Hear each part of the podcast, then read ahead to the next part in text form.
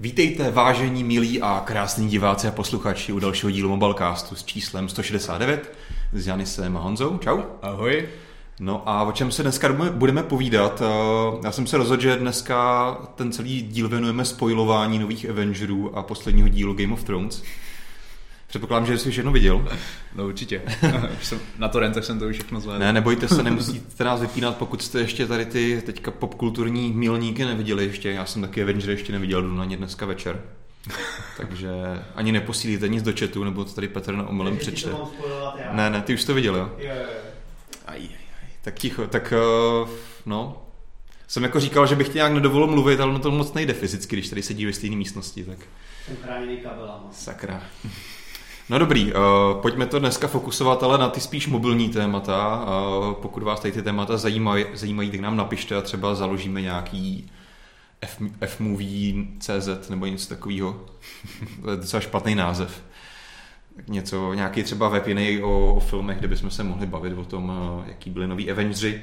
Každopádně, já tady mám nadpis Flash, což je taky taková komiksovka, ale není to ta komiksová postava Flash z DC komiksů, ale je to taková ta naše obvyklá sekce rychlých zpráviček. Máme tady takové vlastně follow-upy na předchozí témata, předchozí dílů.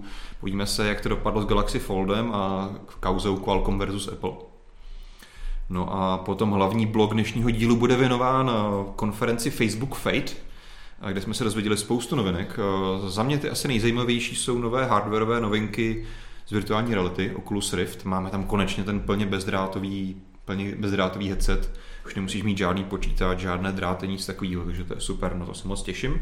No a samozřejmě spoustu novinek kolem Facebooku, Messengeru, Instagramu, WhatsAppu a tak dále. Janis si potom připravil tady speciální ještě vložku hardwareovou, Huawei P Smart Z. Celá zajímavý kousek. To určitě je. A hlavně teda zaujíme výsuvnou kamerkou.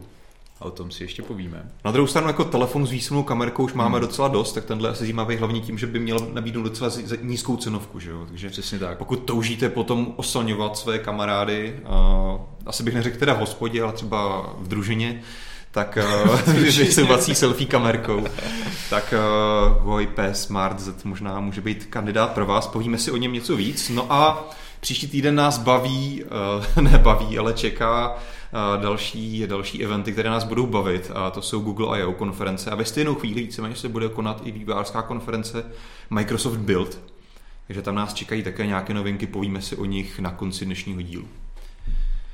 Pojďme přetočit ale na začátek, ještě předtím, než se třeba Jany ujme toho prvního tématu, abych zase nekecal pořád jenom já, je to hrozný, musíš si vzít to slovo. Okay. Tak ještě předtím, než si ho vezmeš, tak... Prosím, jako vždycky, pokud nás sledujete živě, tak můžete posílat příspěvky a dotazy do toho YouTube chatu. Pokud to bude něco zajímavého, tak to už tady probereme v dnešním Mobilecastu. A ideálně k tématu třeba. K tématu se to hodí, no. Tím zvýšíte docela rapidně šanci, že se to do toho vysílání opravdu dostane. OK, tak pojďme na první flash novinku, kterou dneska budeme probírat. A to je, jak už si nakousl, ohebný Galaxy Fold. My jsme se vlastně v minulém Mobilecastu tady bavili o něm celkem hodně, no a v tom mezičase, mezi těma 2 týdny vlastně vyšly najevo zase nějaké další informace. Asi ta nejzajímavější pochází od serveru iFixit, jsou vlastně lidi, kteří se zabývají podrobným rozborem telefonu, takže rozeberou do posledního šroubku, zjistí, co jak funguje. No a právě oni přinesli takovéto rozebrání Galaxy Foldu. Co je tam zajímavé, ještě než se jako podíváme přímo na tu příčinu těch vlastně rozpadávajících se, ale poškozených displejů. Dobrý říct, že vlastně minulém díle jsme se hodně bavili těma novinkama, že se ukázalo, že ty první Galaxy Foldy, které se dostaly na test, ve velké míře jim selhávaly displej z různých důvodů a teďka vlastně jako to jde nějaký follow-up na to. A iFixit asi teda si chtěl říct, že tam odhalil docela takové neduhy v designu toho telefonu. Přesně tak. Které jsou na druhou stranu vlastně se jim nešlo asi úplně vyhnout. No a ještě tady u toho iFixitu můžeme zmínit, že vlastně to jejich podrobné rozebrání toho telefonu se všemi fotografiemi, možná i videem, tím si nejsem jistý. Celý ten článek byl stažen. Následně bylo staženo právě. A to na přání Samsungu, kterému iFixit vyhověl. Na druhou stranu vyhověl jim vlastně dobrovolně, nemusel to udělat, tak, nemusel. Ale asi prostě jim Samsung dal dostatečně pádný důvod pro to, aby jim tedy vyšli vstříc. Já bych se možná ještě vrátil k tomu některému jejich poznatku. Tam například objevili, že myslím, že v tom otevřeném jako stavu tam máš vlastně 7 mm otvor, skrz který se ti právě mohou dostávat fyzické objekty pod ten displej samotný, jo. Což je opravdu, si myslím, že hodně velký neduch a hodně velká pravděpodobnost, že se tam něco dostane a bude ti tam dělat neplechu. Takže to vypadá, že Samsung úplně nedomyslel, ostatně také vlastně nejdřív zrušil už někdy týden zpátky plánovaný launch v Hongkongu a v Šanghaji. Tehdy ještě říkal, že 26. dubna naplánovaný launch v USA proběhne. Ten nakonec byl také zrušen a aktuálně jsme ve stavu takovém, že pokud se teda něco nezměnilo v posledních pár hodinách, tak stále nevíme tedy oficiální start uvedení Galaxy Foldu na jakýkoliv trh. Takže zatím teďka Samsung Galaxy Fold je odložený tak do neurčita, snad to bude velice brzo, ale je otázka, jako co Samsung zvládne na tom zařízení během pár týdnů opravit, já si myslím, že je moc ne. Určitě no, pravděpodobně tam půjde o to, že tam přidají teda hlavně nálepku, která bude uživatelů upozorňovat na to, aby nesundávali tu folii, která tam patří, ale vypadá jako ochranná folie, která se sundávat má. No a jak říkáš, té 7 mm mezery se asi jen tak nezbaví, ona je vlastně v tom ohybu, v tom pantu, a logicky tam nemůže být nějaká pevná součástka, protože tam právě je potřeba ohýbat. Takovéhle změny trvají minimálně měsíce, možná i déle, u takového zařízení opravdu to přes nějaký jako ten výzkum, potom mít nějaké prototypy, vyrobit to fyzicky v té továrně. Vlastně pokud vlastně 26. už se to mělo začít původně prodávat v USA, tak už teďka Samsung musel mít vyrobené tisíce fyzických kusů, které teďka musel zahodit. Takže spíš to budou takovéhle nějaké upozornění, jak se říkal, možná plánou nějakou jakože marketingovou PR přístup kampaně, který ten problém podchytí, tak to tím lidem vysvětlit. Hele, tohle je prostě, nevím, nová technologie, tak k tomu přistupujte. Jasně no. Ono je tam taky problematické, jakým způsobem každý ten Galaxy Fold otevírá, protože jestli jste viděli video, kde tam 200 000krát testovali, že Galaxy Fold měl by vydržet respektive těch 200 000 otevření a zavření, tak to vlastně dělali takové robotické paže, které vyvíjí stejný tlak na každou stranu toho displeje, ale každý ten Galaxy Fold uchopí trošku jinak, otevře ho trošku jinak, ten tlak působí trošku jinak. Takže tohle jako nějak vychytat, na druhou stranu asi dost těžko někomu můžeš říct, jak má otevírat telefon, který si koupil je to tak. Za 50 000 korun. Každopádně uvidíme. Já se taky moc těším na Huawei Mate X, jmenuje, že jo? Vzhledem k tomu, co jsme se dozvěděli o právě náchylnosti toho displeje, se jako o to víc bojím tím, že ten displej na tom Mateu bude zvenku, ale i tak se na něj pořád těším, protože pořád si myslím, že to je vlastně tak jako o generaci té konstrukce dál než současný Samsung. Ale dost možná to je ten i důvod, právě ta náchylnost toho displeje, proč Samsung zvolil zatím tu konzervativnější variantu mít ten displej vevnitř, a i tak se ukazuje, že to je hodně problematický, takže myslím, že ještě následující měsíce v oblasti ohebných telefonů budou hodně zajímavý. To určitě. No, kdo zatím telefony neohýbá, určitě si pár let ještě vyčká, než přijde se svojí revoluční novinkou, je Apple samozřejmě. Ten zatím čeká, že to Samsung a Huawei vychytají za ně. Každopádně, proč mluvím o Appleu? Samozřejmě je to tak kauza, kterou jsme rozebírali v minulém dílu, myslím, kdy vlastně se s Qualcomm s Applem přeli o nějaké patenty v procesorech. Celkem jako zázračně najednou dospěli k nějaké dohodě, že vlastně budou spolupracovat. Qualcomm bude dodávat čipy na následující 4 roky, tuším, pro Apple. Tak teďka vyplovala vlastně na povrch informace doplňková, že Qualcomm na tom vydělá a dostane vlastně v rámci té mimosoudní dohody $4,5 miliardy. Celkem pěkná náplast na to. Jako taková omluva. Omlouváme se, asi jsme teda udělali něco špatně. Takže to je docela fajn. To určitě no. Na druhou stranu, když se podíváš, vlastně Apple má aktuálně zhruba 50krát tolik peněz čistě v keši i hned k dispozici k útratě, takže až zase tak jako moc hrozně ho to pálit nebude. OK. Tím se teda dostáváme k Facebooku F8 konferenci.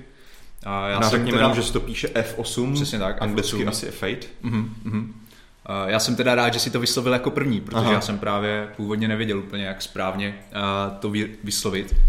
A já jsem se na ní díval teda v takovém jako jenom zkráceném režimu, takže asi 12minutové nejhlavnější body, které tam padly. Ty ses na ně díval na celou, nebo taky jenom nějak tak zkráceně? Viděl, celou jsem ji určitě neviděl, spíš jsem četl různé články, ale neměl jsem čas teda koukat úplně celý ten záznam.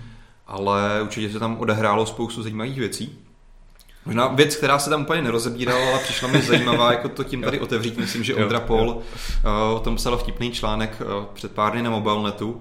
A ten mluví o tom, že vlastně do 50 let bude na Facebooku více mrtvých uživatelů než živých, protože statistika, konkrétně na to přišli, teda vyskoumali to na Univerzitě Oxfordu, že každý den umře 99 tisíc uživatelů Facebooku. A vlastně, když si teda uděláš nějakou predikci, kolik uživatelů přibývá, kolik je na Facebooku, jak to asi bude do budoucna, tak tady spočítali, že minimálně do 50 let prostě tam teda bude to spíš hřbitov. Na druhou stranu 50 let pro takovouhle věc, jako je sociální síť, si myslím, že... To by byl asi obrovský úspěch, kdyby to jenom vydrželo těch dalších 50 let. Přesně tak, jo, že i kdyby to vlastně byl ten hřbitov, kde bude tedy víc mrtvých uživatelů než živých, tak i tak by to byl asi nevídaný úspěch, pokud by Facebook byl v té podobě, která se aspoň trochu blíží tomu, co máme teďka. Určitě. Na druhou stranu už můžu vlastně naznačit, že jednou z těch jako věcí, které budeme dneska rozebírat, takže už vlastně dneska Facebook se rozhodl jako docela výrazně pivotovat od toho, jak známe Facebook dneska, do něčeho trošku jiného. Jo. Takže ty změny možná přijdou výrazně dřív než později. Určitě no, ale jak jsi říkal, a teda jak Ondra napsal článek o tom, kolik lidí umírá na Facebooku, tak to je opravdu velmi zajímavá oblast, která i z právního hlediska jako je hodně diskutovaná, hodně se řeší a vlastně dříve, když někdo umřel, kdo měl na Facebooku profil, tak se vlastně nevědělo, co se s tím profilem má stát, jak se s ním má naložit. No a Facebook tam vlastně ještě posílá lidem upozornění na to, aby se zúčastnili nějaké události, kde třeba teoreticky mohla být ta mrtvá osoba, a aby se s těma kamarádila. Případně i posílali přáník k narozeninám. Přesně tak. Bylo to trochu morbidní a Facebook to teda potom nějak skorigoval, ale pořád je to problém a pokud vím, tak právě jako... Když tady někdo v Česku třeba umře, kdo má na Facebooku profil, tak vlastně i kdybyste posílali e-maily, dopisy, volali na Facebook, do Facebooku jako v Americe, tak vlastně nic nemůžete vyřešit. Takže je to vážně zajímavý problém. Jsou dokonce specializovaní advokáti, kteří se na tohle soustředí. Zajímavý. Tak jenom tak na okraj, taková zajímavá oblast. Okay. Jestli můžu k tomu, mě vlastně napadlo, že na Facebooku už teďka funguje funkce, kdy ty sám můžeš určit, kdo se bude starat o tvůj telefon. Samozřejmě jsem to ještě nevyzkoušel. Jak to? Ale je tam vlastně něco, že ty můžeš pověřit nějaký další uživatele, že oni to za tebe budou převzít. Takže ušetříš hodně práce a poplatků za specializované právníky svým pozůstalým, když náhodou umřeš, tak na ně přejde automaticky správcovství tvého profilu. Tak asi Facebook sám úplně nepozná, že jsi umřel a nějak se mu to bude muset dát vědět. Asi tam bude nějaký asi proces, jak to můžeš claimovat.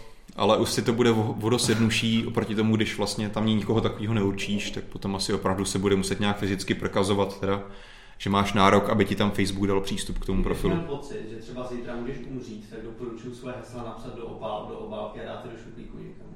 Ty jo. Okay. Sofistikovaná metoda, která ale může fungovat. To by bylo docela dost hesel, ale dobře. Mě napadlo, že teda Facebook by to ještě mohl zjistit pomocí třeba právě Oculusu, o které jsme se bavili, jako je to vlastně od Facebooku produkt, teď už, takže kdyby tam měl nějaký jako takový čip. Potká infarkt při hraní, tak to poznají. Ano, to by se synchronizovala s Facebookem. Máš tam vlastně timeout, dokud se do 5 minut nezvedneš s tím headsetem na hlavě, tak už jako rovnou ti propadá profil s tvým pozůstalým. Přesně tak. No. Na to zní trochu morbidně až moc. A je to i tak trošku v rozporu vlastně s hlavním heslem, které se tam šéf Facebooku Mark Zuckerberg snažil alespoň tedy přesvědčit té posluchače, prodat přesně tak, že Facebooku odteď bude výrazně záležet na soukromí a bezpečnosti. Což samozřejmě v posledních 2 letech Facebook potkalo jako velké množství a hodně zásadních skandálů v této oblasti. A Mark to tam ostatně jako přiznával, že je si vědom toho, že teď jako úplně není v dobré pozici, aby mu to ostatní věřili, ale snažil se tam opravdu ty posluchače přesvědčit. To jo. Koneckonců i nás, že opravdu teďka celý Facebook jako se otočí v základu a prostě soukromí bude prvním prostě takovým tím milníkem všeho, co budu ve Facebooku dělat. Všech jejich produktů, všech jejich procesů. Jo. A když jsem se právě na tu prezentaci díval, tak jako Mark je určitě super, že to přiznal, ty chyby, co se staly, ale nemůžu říct, že bych mu věřil. Tím, jak to jako prodával, ještě se u toho tak jako usmíval a chechtal, tak věc. Jako moc důvěryhodné mi to úplně nepřišlo. On prostě asi jako, že osobnostně je člověk, který mě taky jako nějak nikdy moc jako osobně neseděl, působí na mě divně, ale to se jako dělo, ať už mluvil o čemkoliv, jo, že úplně bych tomu jako asi to prostě je, on je takový typ člověka a úplně bych jako podle toho nesoudil, že to nemyslel upřímně. Jo. Dost možná a jo, dost možná ne. Jasně. Na druhou stranu jako soukromí versus provozování sociální sítě jsou jako takový jako axiom, tak jako protiklad, že to nejde úplně ruku v ruce. Ale je fajn, že minimálně jako Facebook alespoň teďka si dal minimálně nějaké jako veřejné prohlášení a tím spíš teďka vlastně celá ta je třeba odborná veřejnost oproti, jako díky tomu o to víc vlastně ho bude hlídat, že opravdu to bude dodržovat a ano, ty informace, které o sobě sdílíš, bude sdílet ve stejné ne-li větší míře do budoucna. To se asi moc nezmění, to by potom nebyla sociální síť, ale asi teda Facebook bude dávat mnohem větší důraz na to, aby se ty tvé informace nedostávaly tam, kam ty si úplně nepřeješ. Dřív většina těch skandálů v minulosti byla založená hodně na tom, že tam v jejich podmínkách, v jejich tom, jak měli nastavený ten systém, byly různé skulinky, díky čemuž někdy více, někdy méně vědomě prostě ty tvoje data dostávaly různým třetím stranám, což jsi ty úplně nepřál. Takže to si myslím, že teďka Facebook má jako hlavní milník, co se teďka by se mělo změnit. Jo, že fakticky si myslím, že se nemůže dovolit jít až do takového extrému. Samozřejmě i mířím k Apple. U Apple je to samozřejmě soukromí a bezpečnost je velké téma. Musíme to i u Apple samozřejmě brát s rezervou. I tak Apple prostě pořád operuje s velkým množstvím těch osobních dat a ty mu musíš věřit, že se o ně dobře postará, ale pořád principiálně technologicky hodně těch informací může opravdu žít fyzicky pouze v tvém zařízení, nikam jenom se nedostat. Facebook je pouze software, Facebook funguje na internetu, že tam vždycky implicitně musíš všechno sdílet s Facebookem. Jasně. A potom už mu ale právě musíš věřit, že teda skrz žádné skulinky, chyby nebo nedopatření ty tvé informace nedostanou tam, kam si ty úplně nezamýšlel. Že to bude teďka jako hlavní věc, na co se Facebook zaměří. OK. Možná když teďka přejdeme trošku od té otázky bezpečnosti a sdílení a nezdílení citlivých údajů, tak bychom mohli jenom v krátkosti zmínit, jaké novinky, které si nějak tak hmatatelně můžeme otestovat, vyzkoušet, jako uživatelé tam Facebook, nebo zástupci Facebooku vlastně zmínili. Mě třeba zaujalo nějaké srovnání toho, jak se zmenšila aplikace Messengeru. Myslím, že se zmenšila dokonce 30. No, ona se ještě nezmenšila. Nebo plánuje se zmenšit. A to právě na nějakých jako maximálně 30 megabajtů, což je docela výrazný zmenšení. Bohužel se to vlastně týká pouze iOS. Jo. Takže vlastně pokud já nejsem primární uživatel iOS, takže netuším teďka, kolik má současný Messenger megabajtů, pravděpodobně to bude spíš ve stovkách megabajtů nebo nad 100 megabajtů. Cíl je to dostat kolem těch 30 megabajtů, aby se i mnohem rychleji ta aplikace spouštěla, ale tohle vlastně bude exkluzivní pouze pro iOS, protože vlastně na Androidu už máš pár let tu verzi Lite, která je vlastně takovým jako protikladem tohodle. Jo, že vlastně pokud chceš Messenger, který je malej, rychle startuje, není náročný na telefon, tak prostě máš na Androidu tu verzi Lite. Přijde mi to trošku škoda, protože předpokládám teda, že jelikož na tom iOS to bude stále jedna verze, nebudu to, tak jak jsem to pochopil já, rozdělovat na nějakou normální verzi a verzi Lite. Tím pádem předpokládám, že tam úplně nebudeš přicházet o nějaké funkcionality, což stále tady na té verzi Lite na Androidu je faktem. Tam prostě na tom Messengeru některé funkce chybí. Je to tak, no já si pamatuju, když jsem mýval jako ten standardní na Androidu Messenger, tak pořád se vlastně stahují aktualizace, ta aplikace má stovky megabajtů, jak říkáš, přitom tam spousta věcí nefunguje. Takže... Hlavně jako důvod, proč já jsem přišel na Lite, byla ta, že vlastně se z Messengeru jako stalo něco jiného než jako chatovací aplikace. Najednou jsi tam měl prostě na půl obrazovky ty stories a další jako věci, které mě osobně nezajímají, pokud někoho, tak dobrý, ale... Proto vlastně tady máš ostatně ten Lite, to je prostě opravdu jenom chat a nic jiného. Jo, takže to je určitě jedna věc. Když už teda změníme ten chat, tak možná můžeme otevřít téma, který si vlastně, o kterém jsem mluvil ty minule. Mm-hmm. A to vlastně tady bylo potvrzené, že ano, opravdu dojde k tomu, že se vlastně nějak propojí vzájemně ten Messenger, chat na Instagramu a zároveň chat na WhatsAppu. Mm-hmm. A vlastně Facebook to vlastně souvisí i s tím soukromým. Facebook vlastně na Messenger přenese to end-to-end šifrování. Mm-hmm. Což je fajn a což jako vlastně pokud tohleto opravdu Facebook splní, tak zároveň to znamená, že Facebook díky tomu, že bude tady ta technologie implementovaná, nebude moct číst, i kdyby chtěl, tvoje zprávy. Že opravdu ty zprávy budou existovat pouze na tvém zařízení a na zařízení toho, s kým si píšeš. Yep. Takže tady si opravdu Facebooku skutečně zavřou dveře k tomu, aby si četl to, co si ty píšeš. Jo, to je určitě jako krok správným směrem podle mě. Vlastně... No a tím vlastně dohání tak, jak to funguje už teďka dávno na WhatsAppu. Mm-hmm. A celý to míří Telegram a spoustu jiných samozřejmě chatů. Jo. A to samozřejmě celý míří k tomu, že tady všechny tři platformy, to znamená WhatsApp, Messenger a chat na Instagramu, nějakým způsobem konverguje dohromady, aby ses mohl psát se všemi lidmi na těchto třech zatím celkem oddělených sítích. Mm-hmm. To je určitě skvělá zpráva. No a aby jsme zakončili Messenger, tak byla oznámená i aplikace na desktop, která přijde, myslím, že tuším, někdy v průběhu tohoto roku. Mm-hmm. Pokud si rád chatuješ na počítači, nevyhovuje ti webová verze, můžeš se nainstalovat i nativní aplikaci na Windows i na Mac. Jo. To je, myslím si, fajn. No, když jsme takhle u těch apek, tak možná ještě tady teda projeďme Instagram. OK. Ty nevím, jestli jsi větší uživatel Instagramu než já. Jsem právě takový minimální uživatel Instagramu. A mám radost, že jsme nedávno získali přes 10 000 uživatelů.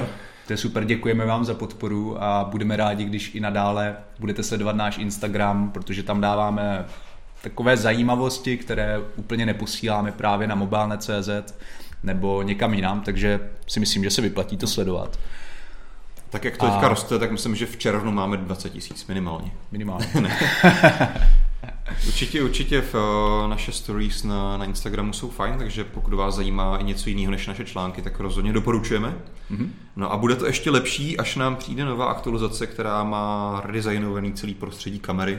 S tím přináší pár nových funkcí. Bohužel teda asi se nebudeme úplně moc pouštět do toho vysvětlování, co to znamená, protože ani jeden z nás teda nejsme primární uživatelé Instagramu, takže o tom třeba asi nebudeme radši tak erudovaně mluvit. Zavoláme si nějakého Instagramera na tohle, nějakého povolaného. Peťo, ty jsi takový? Jsi takový nebo nejsi takový? Jo, já na Insta jsem akorát zase nevím, co je novýho, takže... Jo, okay. Takový drobný detail. No každopádně prostředí je tam zajímavý, přečtěte si případně náš článek, pokud vás to zajímá víc. Tady zůstaneme pouze u toho, že tam je teda nový prostředí. A co mi přišlo zajímavější teda, mně osobně, spíš jako bez hlediska nějakého fenoménu Instagramu, tak je, že vlastně Instagram přemýšlí, že by zrušilo veřejné ukazování lajků těch postů jednotlivých. Že ty lajky budeš moc pořád lajky dávat, pořád ten autor těch postů ty lajky uvidí, ale nebyly by vlastně ty lajky veřejně zobrazený u těch jednotlivých fotek. A vlastně teďka jako první to budou pilotovat, zkoušet to v Kanadě. Vlastně jak na to uživatelé budou reagovat. Přijde docela zajímavý krok. Facebook, potažmo Instagram to vysvětluje tak, že vlastně se opravdu chce primárně soustředit na to obsah těch fotek, co to přináší, a ne na to, kolik mají srdíček, jak je to moc populární. Takže opravdu budeš procházet ten feed a budeš tam mít opravdu jen ty fotky, asi nějaký teda komentář k tomu, ale nebudeš ti tam svítit prostě, že to má 20 000 sedniček. Jo, to je určitě jako zajímavá věc, protože si myslím, že hodně lidí ovlivní už jenom to, kolik to má těch srdíček nebo lajků, a že lajkují vlastně i něco, co by se jim normálně tolik nelíbilo, ale když vidí, že se to líbí tolika lidem, tak se jim to taky musí líbit. Takže uvidíme, jak to změní ten systém vlastně. No. Na druhou stranu pravděpodobně ten algoritmus, který ti vybírá, jestli se ti tam ten příspěvek dostane i na základě právě té popularity, asi zůstane nezměněn, protože ty srdíčka se budou dále udělovat. Co je teďka asi otázka, tím si pravděpodobně Instagram taky není jistý, jestli to, že odeberou tu visibilitu těch srdíček, jestli to právě výraznou měrou nesníží i tu, jak se ty srdíčka udělou, jak se používají. Víš, že možná i proto to třeba teďka testují jenom na jednom trhu a potom si to jako vyhodnotí, jestli to chtějí rozšířit globálně nebo ne. Protože dokáže představit, že jako pokud ty nevidíš tu zpětnou vazbu, jo, tady to má x počet lajků, tak si myslím, že ta motivace jako někomu něco olajkovat je jako podle mě menší, ale zase říkám, já nejsem úplně taky uživatel Instagramu nebo nároživý uživatel obecně jiných sociálních sítí, takže jenom bych si představil za mě, že tohle může být jeden z faktorů, který to může ovlivnit. Já třeba lajky často dávám, když chce, aby si mě někdo všimnul. To je, myslím si, podobně jako v skutečném životě. Všimnul, a jak ti to funguje, jak ti to vychází? No, ale dobrý, on se občas, že když někdo má 10 lajků na 10 fotek, on se dá, říkáte, kdo mě to lajkuje a podívá se zpátky. Že chceš, aby se ti všimnul ten autor těch fotek. Přesně, a takhle prostě funguje. Nebo autorka. No, to ještě lépe. My teda dodáme, že Petě má přítelkyni, takže... Odpověď závisí podle toho, jestli se Nikča kouká na Mobilecast nebo ne. Uvidíme, jak přijdu domů. Si bude kufr před dveřma, jo? Ne, teď mi úplně teda vypadlo, co jsem chtěl říct, ale... Jo, asi... Určitě to nebylo zajímavější, než to, co jsem řekl. To určitě ne. Tak to asi pojďme, obraťme list a Instagram asi tady opustme. Já bych se ještě vrátil možná chvíli, než se podíváme na ty virtuální brýle k tomu Facebooku samotnému, protože tam bych rád dokončil tu myšlenku, to jak jsem říkal, že nás čeká docela velká změna samotné té platformy primární Facebooku. Vlastně doteď už jako poslední dobou jsme sledovali nějaké malé změny, že už prostě Facebook, když se dneska otevřeš, tak není to, co bylo před 3 lety, že to byl prostě sled novinek od tvých přátel, co kdo jako jedl, co jako kde vyšlo na nějakým jakým serveru. Už je to postupně se to přesouvalo víc k té osobní komunikaci a teďka Facebook jako řekl, že to otočí opravdu radikálně a vlastně ten facebook.com, tu primární Facebook, který si otevřeš, bude teďka primárně postavený podle 2 věcí, které tam teďka fungovaly úspěšně, ale neměly úplně prominentní místnost, neměli tam prominentní prostor, když si otevřel Facebook. První jsou události a druhá skupiny soukromí. Jo, takže tohle vidí Facebook jako 2 důležité funkce z toho hlavního Facebooku a podle těch postaví vlastně i ten nový interface. Takže ty, když si otevřeš nový Facebook, tak tam opravdu uvidíš primárně zprávy, statusy těch lidí z těch skupin, uvidíš tam ty události, bude tam vlastně postavený ty dlaždice podle toho. Takový návrat ke kořenům si myslím, no, trošku. No to se nemyslím. Jako... slova smyslu, protože Facebook, pokud vím, začínal jako vlastně místo pro vysokoškolské studenty, kteří tam měli právě ty studijní skupiny. Jako jo, ale pořád to bylo o sdílení nějakých statusů. A teď jak to chápu já, tak to nebude právě o tom, že tam budeš mít ten newsfeed, jako že kdo co kde lajkoval, co kdo napsal, co se jako stalo, ale bude to jako víc zaměřený na tu komunikaci mezi těma blízkýma lidma, který právě máš buď v těch úzkých skupinách, v těch událostech, se kterým jako jdeš někdo na koncert, nebo jako jsi v nějaký, nevím, něčem. Jo, že takhle to chápu já.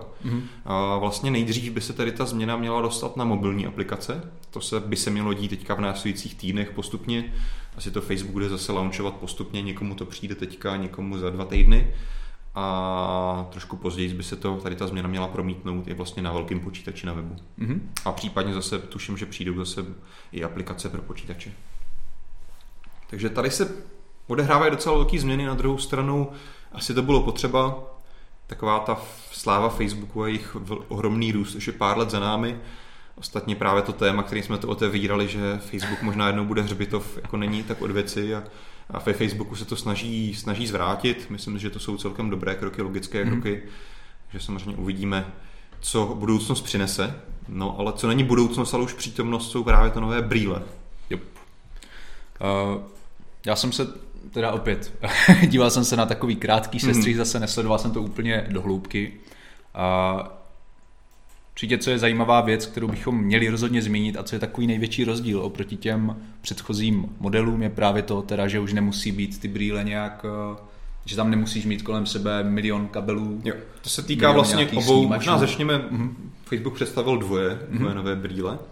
Oculus Rift S, což je takový vlastně vylepšení toho předchozího Riftu, což je ta velký headset, který si dáš na hlavu, si připojený k počítači, jsou tam ty velké hry.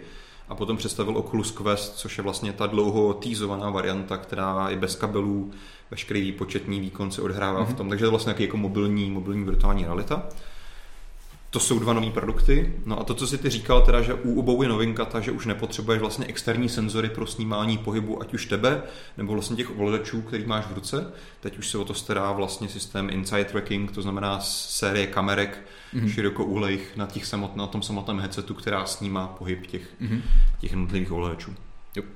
To je určitě velký osvobození, který se týká obou variant. Určitě no. Já když jsem se díval na ty videa, tak jsem si všiml, že tam vlastně lidi hrají Beat Saber. Tam a to je vlastně... tam se chvíli teďka pouštěl, že? A to je vlastně česká hra, kdybyste nevěděli, to je od českého vývojáře, takže můžeme být na něco hrdí. Slovenské. Vážně? Tak pardon. Těsně vedle. Ale pokud vím, Petře, tak je to asi možná jako nejúspěšnější nebo jedna z nejúspěšnějších VR her poslední doby. Je to tak, no, měla by teďka patřit těm vůbec nejstahovanějším, je už i na PlayStationu a skoro všude. Mhm. Dobrá, tak začněme možná tím Oculus Rift S, což je taková ta, dejme tomu, menší změna. Mm-hmm. Tam, jak jsem říkal, je to vlastně nějaké vylepšení proti tomu staršímu modelu. Je o $50 dražší. $50, takže je dobré vylepšení. Takže tě stojí teďka $400 v Americe. Mm-hmm. Zbavíš se tedy těch, že nemusíš mít po místnosti rozestavené ty senzory, takže vlastně opravdu jenom snímáš jak ty své senzory, tak vlastně i své okolí, které vlastně mapuje. To, že máš někde jako stůl, lampu nebo něco, tak aby se něčeho nenarazil, tak ono vlastně mapuje to tvé prostředí. Ale stále seš tedy píchlí vlastně kablem, DisplayPortem a USBčkem do počítače, tam probíhá ten hlavní výkon, takže v tom se nic nemění. Mírně se navýšilo rozlišení displejů, ale co jsem koukal na první dojmy, tak to fakticky je nepoznatelné, protože se to z rozlišení pro jedno oko zvětšilo z 1200 na 1280 na šířku a z 1080 na 1440 na výšku, takže celkem malé zvýšení a paradoxně se nám snížila obnovovací frekvence z 90 na 80 Hz. To mě hodně překvapilo. No. Takže tam jako dochází k kompromisům, nejenom, že je to dražší, ale máš vlastně pomalejší. V určitém ohledu i horší. No. Takže to je trochu podivné. Každopádně s tímhle Facebook přišel, bude to dostupné 21. května v Americe k objednávkám. Mm-hmm. Tady od toho asi se nemá moc smysl dlouho zastavovat. Co je mnohem zajímavější, je právě ten Oculus Quest. Mm-hmm. Možná ještě bychom mohli zmínit, že vlastně Facebooku unikly ty ovladače, na kterých byly napsané takové jako zvláštní vzkazy trochu. Aha, to jsem neviděl jsem to. No, tak tam bylo vlastně jako, to byly testovací jednotky, které se samozřejmě neměly dostat na veřejnost, které testovali jenom lidi jako interně ve Facebooku. No a tam byly jako napsané zprávy typu velký bratr tě sleduje a tak. A dostalo se to ven mezi reálné uživatele a byla z toho taková malá aférka. Tak to se hodí určitě. Tak na bok. To už byl Mark Zuckerberg před tou svou keynotou, kde tam všechny přesvědčoval o tom, jak je pro ně soukromí nejdůležitější věc. Tak jo, můžeme zpátky k tomu Questu, který teda bude stát stejně jako ten S-ko, to Rift S. Jo. Takže $400. No a jak si vlastně říkal, tak je to, má to vlastně výkon smartphonu dneska, ani ne toho úplně nejvýkonnějšího, dá se říct, protože uvnitř máme Snapdragon 835, teďka už vlastně máme 855, myslím si, že ten posun mezi 35 a 55 už bude jako relativně markantní. I tím, jako když vlastně si to jako nechceš mít ty brýle pouze na rok, ale chtěl by si s tím zahrát třeba tituly za 2-3 roky, určitě, tak si myslím, že tohle není úplně šťastný rozhodnutí. To je trošku škoda, no. Ale to rozlišení je tam stále vyšší teda než u Riftu S a je to konkrétně 1640 pixelů. To je určitě fajn, to už je větší zlepšení, opět se odkážu na zahraniční první zkušenosti, opět tam ten raster vidíš, to bych si potřeboval opravdu hodně výrazně větší rozlišení, ale je fajn, že to zvětšují alespoň částečně. No a velikou, jako velmi důležitým vlastností tady u takovýchto brýlí, které nejsou něčím připojeny, je samozřejmě výdrž, která by tady měla teda dosáhnout 2 až 3 hodin používání. Takže 2 až 3 hodiny si vlastně nasadíte masku, můžete skákat před vašimi kamarády, mávat rukama a mělo by to teda vydržet. No, se to může zdát na první pohled, že to je docela málo, když to srovnáš s tím, jaké výdrži máme u telefonu nebo notebooku nebo tabletů. Na druhou stranu fakticky jako VR hru asi si myslím, že bez přerušení déle než 2,5 hodiny jako nehraješ, úplně nechceš hrát. Že tohle mi přijde zrovna dostatečný parametr. Co je důležitý zmínit, tak ačkoliv se to tady jmenuje stále Oculus, tak bohužel na to nemůžeš hrát veškeré tituly, které jsou teďka dostupné na ten velký Oculus Rift. To, co běží na počítači, tady logicky je to jiná platforma, mnohem méně výkonné, takže na to ty hry musí být speciálně konvertované. Co je zajímavé, co je určitě pozitivní, tak takové ty velké hity tam jsou už teďka přepsané. Vlastně Oculus Quest bude startovat tuším s nějakými 50 tituly, ale pořád je to ve srovnání s tím katalogem velkých her pro Oculus Rift docela malá část. Takže tady budeš muset počítat s tím, že prostě pokud vyjde nová VR hra, tak tím vývojář bude to muset vyvinout konkrétně pro Oculus Quest. Že tohle může být docela malé omezení.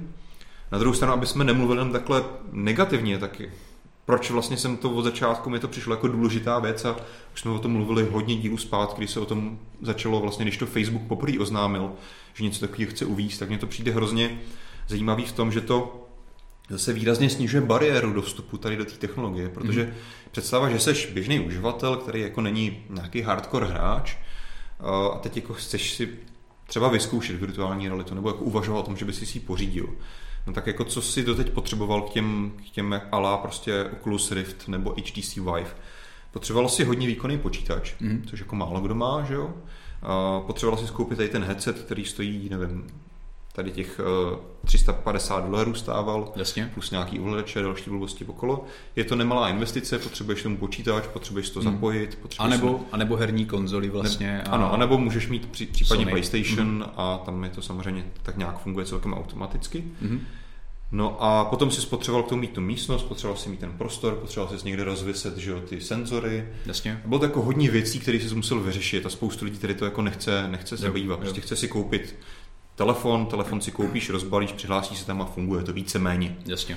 A aby se virtuální realita stala vlastně běžně používanou, tak si myslím, že se potřebuje takto zjednodušit. A Oculus Quest si myslím, že je ten krok k tomu. Opravdu si koupíš headset a máš všechno v něm. Nemusíš do ní strkat telefon, nemusíš do ničeho připojovat, prostě ho nabiješ, dáš si na hlavu, do rukou si vezmeš ovladače, který k tomu dostaneš a hraješ v jakékoliv místnosti. Potřebuješ jenom mít trochu prostoru kolem sebe, aby si o něco nezakop a už nic víc neřešíš. Takže to mi přijde určitě krok správným směrem. Souhlasím a myslím si, že právě se i možná inspirovali u toho VR od PlayStationu, protože tam, pokud už máš konzoli, tak v podstatě si taky jen dokoupíš brýle, ke kterým máš kamerku. Musíš si koupit tu kamerku ještě. Máš tam, vlastně ještě potřebuješ pohybové ovladače. A taky můžeš fungovat. Právě, ale nemusíš rozmisťovat nikde žádné senzory, no, ale vlastně musíš, stačí ti ta kamerka. Ale to musíš umístit na správné místo a seš jako docela výrazně omezený to, kde ti ta kamerka vidí a kde ne. Jo, taky ještě teda dodám, že tam vlastně máš pořád kabel, ještě není verze bez kabelu. Jo, takže určitě ta verze PlayStation je trochu víc seamless než to, co připojíš k PCčku, ale pořád tam všechno máš, musíš mít ty senzory, musíš být vidět na tom senzoru, musí být připojený kabelem a tak dále. Takže to si myslím, že se o krok dál. Jo, určitě no. Ale myslím si, že teda PlayStation VR se jako zasloužilo o nějaký rozvoj tady. Určitě jo, to ostatního prodalo se vlastně nejvíc, úplně 4 miliony kusů. 4,5 milionu nebo něco takového. Takže to určitě je jako největší úspěch vlastně na poli tady VR. A tam je krásně vidět, že právě, abys měl ten úspěch, tak nepotřebuješ zase ty nejlepší parametry, protože PlayStation vlastně výkonově i tou technologií je docela výrazně za tou konkurencí, za HTC a za Oculusem. Ten výkon PlayStationu není tak velký jako těch počítačů.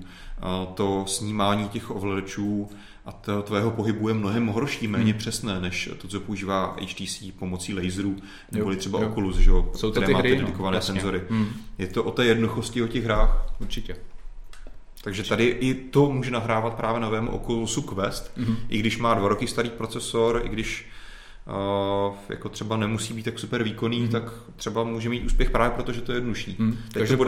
A určitě to, jak jsi říkal, ty hry, to bude asi velký otazník a velký rozhodující faktor, jestli proto budou dostatečné množství zajímavých titulů, aby tohle to uspělo. Určitě. Peťa má, ty do toho chceš něco dodat a já ještě jenom řeknu, a ty to možná na to navážeš, že ty máš vlastně super video, kde jsi testoval PlayStation VR, které lze najít na YouTube u nás. Asi kolik to má, přes 20 minut. Je to jako hodně podrobné, ale hodně zajímavé, takže když tak už tě teda nechám mluvit. Já jsem jenom chtěl dodat, že jak jste právě mluvil o těch hrách, to je hodně důležitý. A já jsem se setkal s tím vlastně i na Steamu v komentářích, že hodně lidí si kupuje buď to Oculus nebo HTC právě kvůli Beat Saberu. Beat Saber byla pro hodně lidí ta hra, kvůli který si to koupit. A jelikož Beat Saber bude tady, tak to vlastně bude pro spoustu lidí teďka ten nejlevnější způsob, jak se dostat k Beat Saberu, protože to prostě bude levnější, když nemáš prostě velkou televizi, nemáš PlayStation, nemáš velký počítač a tak. To je fakt. To je určitě dobrý point. Když jsem mluvil o té televizi, tak mě to zmínilo jen takovou jako drobnost, kterou ten Oculus Quest také nabízí, je, že vlastně můžeš castovat to, co vidíš ty na nějakou televizi, když máš třeba Chromecast nebo nějaký jiný zařízení, tak vlastně se můžeš, protože ono to je vlastně takový jako dost jako antisociální věc, že se vlastně jako ponoříš do nějaký svý reality. A taky to působí teda dost divně, že vlastně, když tam jako se na tebe lidi dívají, jak chodíš s helmou a máváš rukama. Že vlastně teďka jako asi se dá, možná, že když už jako tohle bude trošku blíž, že třeba nějaký jako věc, kterou můžeš použít na nějaký party, že si 1-2 lidi to nasaděj a ostatní nebudou úplně vytržený, tak můžu aspoň jako se smát tomu, co on tam jako vidí. Takže. Určitě. Na druhou stranu tohle asi taky není úplně jako novinka, která by PlayStation virtuální reality jako neuměli doteď, ale je fajn, že to taky umí, i když je to kompletně jako od nezávisí na jiných platformách. Mm-hmm. Jo, to je super. Máš ještě něco, co bys si chtěl dodat k brýlím? Nebo jenom že se na to docela těším. Jo. A doufám, že to zase otevře cestu k popularizaci. Jo. Já taky. Tohohle segmentu a asi se můžeme posunout k Huawei teda. Super. Tak jo, Huawei P Smart Z jsme vybrali, nevím, jestli jste tady tuhle novinku zaregistrovali u nás, ale vybrali jsme ho proto, protože je to zajímavý telefon s výsuvnou kamerkou, selfie kamerkou teda, což by nebyla úplně jako taková novinka, tady těchto telefonů jsme viděli hodně, myslím si, že úplně první byl možná nějaké Vivo nebo Oppo. A co je tady zajímavé na modelu od Huawei je cena. A ke které se ještě dostaneme, ať to úplně neprozradíme na začátek.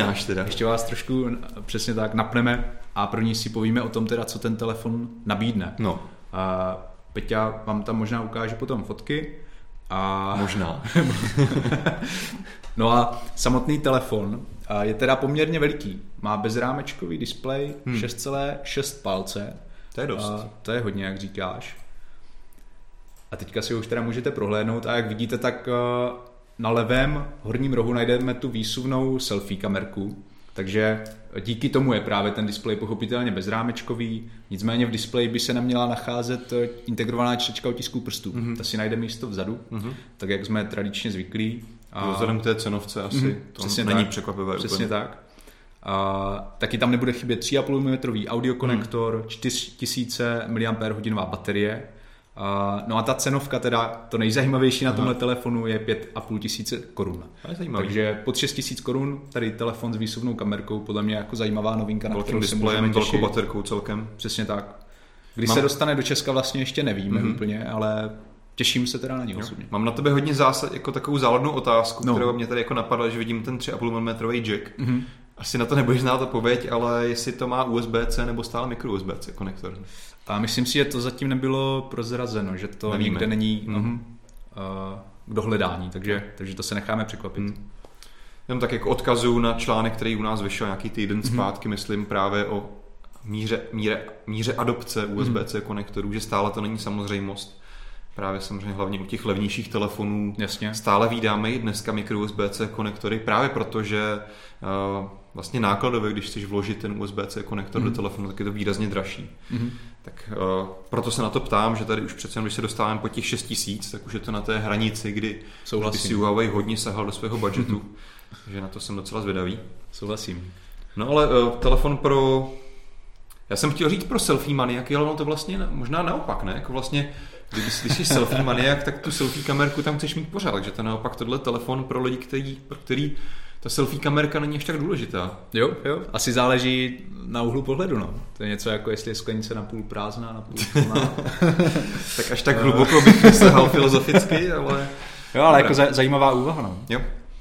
Dobrá, tak se posuňme na témata výhledová. Příští týden bude hodně zajímavý. Konkrétně od 6. až do 9. května se budou konat 2 vývojářské konference, jak už jsem na začátku zmiňoval, Google I.O. v Americe. Na které jsi byl, mimochodem. Na které jsem byl loni, to bylo hodně zajímavý. Ta bude tedy od 7. do 9. května v Mountain View. A paradoxně v téměř tu samou chvíli, od 6. do 8. května, opět má Microsoft svoji konferenci vlastně stejnou, Microsoft Build. Obě dvě ty konference jsou sice primárně zaměřené pro vývojáře, vlastně oba dva ty giganti tam pořádají desítky různých session odborných a přednášek, kdy vlastně s vývojářům prezentují svoje novinky, jak se správně jejich technologie mají používat. Ale především hlavně u Google vlastně ta úvodní keynote bývá velice zajímavá i pro nás, protože tam Google vždycky docela do pěkné míry ukáže i nějaké spotřebitelské novinky. Minule vlastně jsme se tam dočkali několika věcí, které jsem docela upřímně hodně zvědavý, jestli je letos Google něčím překoná, například Google Duplex, což je ten robot, který vlastně ti automaticky objednával doholíčství nebo dělal rezervaci v restauraci. Takže jsem zvědavý, jestli jako Google představí něco víc váhu, o čem se ještě bude pár měsíců tak mluvit, jako to bylo loni. Možná třeba, když jako řekne, že to od zítra to je dostupné po celém světě, tak to bych jako docela bral, že by to mohlo překonat. No ale důvod, proč se o tom bavíme, je hlavně to, že tam je vlastně oficiálně řečeno, že v tu samou chvíli, takže předpokládáme, že tam budou představeny nové pixely levnější, 3A a 3A Max. Není to teda XL mimochodem? Nejsem si tím úplně jistý. Možná. Jenom tak. Ne, je fakt, že současný je fakt, že současný Pixel 3 je XL, no. Takže jo, dává smysl, aby i byl i 3A XL, ne Max, jak jsem tady špatně napsal. Jasně, no. No, jsou to vlastně vůbec poprvé se Google rozhodl udělat takové telefony spadající spíše do střední třídy, nemají úplně vyloženě o vlajkovou loď. A je to taková odlehčená varianta vlastně těch trojek, že? V řadě pixelů 100%. Vlastně ono, když se podíváš trochu víc zpátky na Nexusy, tak oni vlastně v takové té době okolo 3, 4, 5, to vlastně byla střední třída. V tom byly ty telefony tehdy hodně zajímavé, že to byl tehdy takové ty jako ala OnePlus, že měl jsi tam třeba ten chipset z vlajkových lodí, ale cenovka byla docela zajímavá. Tady s těma pixelema 3A jdeme trošku níž, si myslím. Tam to vlastně bude startovat, ten menší vypadá na 11 000 korunách. To je XL-ková verze na 13 300 korunách, když to přepočteme z té americké verze. Ta ještě není oficiální, přišel s tím YouTube kanál This is Tech Today.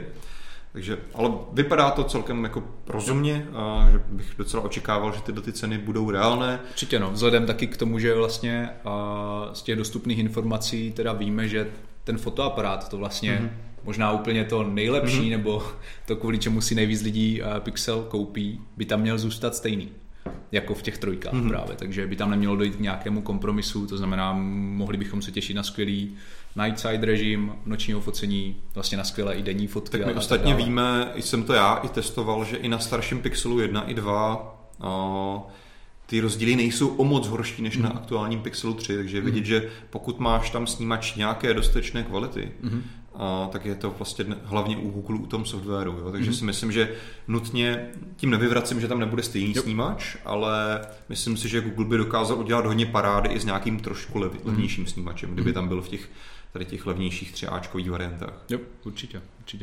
No jak říkáš, jako tím, že je to o tom softwaru, tak je to konkurenční výhoda, ale dá se vlastně nějakým způsobem replikovat. A vím, že třeba Xiaomi Mi 9, na které jsme nedávno dělali recenzi, vlastně také podporuje tady vlastně Google Cam aplikaci, takže si tam taky můžou lidi vychutnat na ICD. Je ale pořád potřeba říct, že to jakoby všechno ti nevyřeší jenom to APKčko té kamery.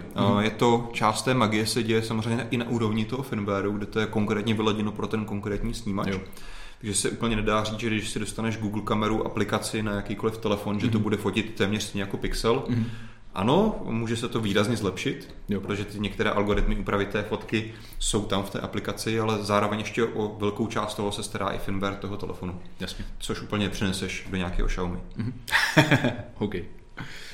Tak jo, ale podle mě velmi zajímavé telefony, jak si na začátku zmínil, obrovský populární téma, teďka Avengery, tak vlastně Google udělal takovou kampaň s tady jako, nechci říct ve spolupráci s tímhle filmem, ale prostě v návaznosti na tento film. No a možná bude připravena i fialová verze tady 3Aček, která by se teoreticky mohla jmenovat vlastně Not Purple? Nebo Violet? No, nebo Violet, sám teď nevím. Ne, not Purple je už ta existující. Že? Ne, not Pink, ne, not je pink. Existující. Jo. Uvidím. To jsou samozřejmě spekulace. A vlastně nějak odkazovat zase na tady postavy. Peťa už to teda viděl. My ne. Tak se jmenovat Thanos. Okay. Takže ten telefon jako bude skutečný, nerozplyne se ti. Dobrá, no každopádně důvod, proč se o tom bavíme, je ten, že údajně tedy právě pixely mají být i jako product placement v nových Avengerech, takže já dneska večer se o tom přesvědčím. Okay. Zaznamenal jsem taky, že tam je product placement například nový Audiny e-tron, která tam údajně má vlastně zvuk spalovacího motoru nějakého sportáku, což teda na elektromobil úplně nesedí, ale třeba to má také nějaký důvod, přesvědčíme se. A tak je tam na Fortnite velká reklama. Na Fortnite? Ježišmarja. Tak to jsem zvědavej teda. To jako Thanos tam bude tančit nějaký tanečky, nebo? Thor. Ježiš, ok. Tak jo. Tak dost spoilerů už. To jsem teďka zkazil podle mě tak polovinu zážitku z nových Avengerů. Tak jo, tím jsme projeli Google, samozřejmě těch novinek tam bude obrovské množství a myslím, že určitě se vyplatí 7. To myslím vychází na úterý, sledovat MobileNet, protože bude tam spoustu softwarových novinek, dozvíme se rozhodně mnohem víc novinek z nového Androidu, jaký teďka to bude číslo? Q? Q? 10 vlastně Q. No. takže tam bude určitě spoustu novinek, které se dozvíme zase, asi to nebude ještě kompletní představení, ale zase se dozvíme podle mě spoustu nových uživatelských novinek, které tam bude. Určitě. A dost možná jiných služeb, samozřejmě Google má YouTube, Google Drive, vyhledávání, cokoliv vás napadne. Takže bude zajímavý to sledovat, 7. května určitě ten správný čas sledovat Mobilnet. No a 6. května, to znamená v pondělí, bude mít keynote Microsoft. Mm-hmm. Tam teda úplně jako nevíme, co tam extrémně čekat. Spekuluje se, že by asi Microsoft mohl mluvit o chystaných novinkách ve Windows 10. Otázka teda s reputací Microsoftu, kdy se a zda se ty novinky jako vůbec dostanou nikam do vašich počítačů. Nebudu už říkat teda telefonu. Možná teda pokud schválně napište nám do diskuze, to mě zajímá, jestli to stihnete, kolik ještě uživatelů dneska používá aktivně Windows Phone, ne že ho má někde v šuplíku, ale jako primární telefon. Nebo Windows Mobile, abych teda byl korektní. No a uvidíme, třeba nás Microsoft něčím překvapí. Možná nějaký Surface Booky, třeba. Možná nějaký další novinky se dozvíme o novém Edge postaveném na Chromu. Uvidíme. Každopádně určitě se taky stojí za to po očku sledovat. Pokud se tam něco zajímavého stane, určitě o tom na Mobilnetu napíšeme. No a do té doby určitě se taky vyplatí následovat na sociálních sítích. Už jsme hodně teasovali dneska ten Instagram, 10 000 sledujících je super číslo, o to víc jsme teďka napumpovaný, dává tam zajímavý obsah. Ale samozřejmě budeme rádi i za odběr tady na YouTube, like na tomhle videu, aby se o něm dozvěděli i ostatní. Jsme na Twitteru, na Facebooku samozřejmě, když se teďka bude přeměňovat teda na ten takový soukromý komunikační kanál, tak nevím, jaký tam bude skončíme prostor, ale stále předpokládám, že ještě máte Facebook starý, takže Stella nás tam ještě má smysl sledovat.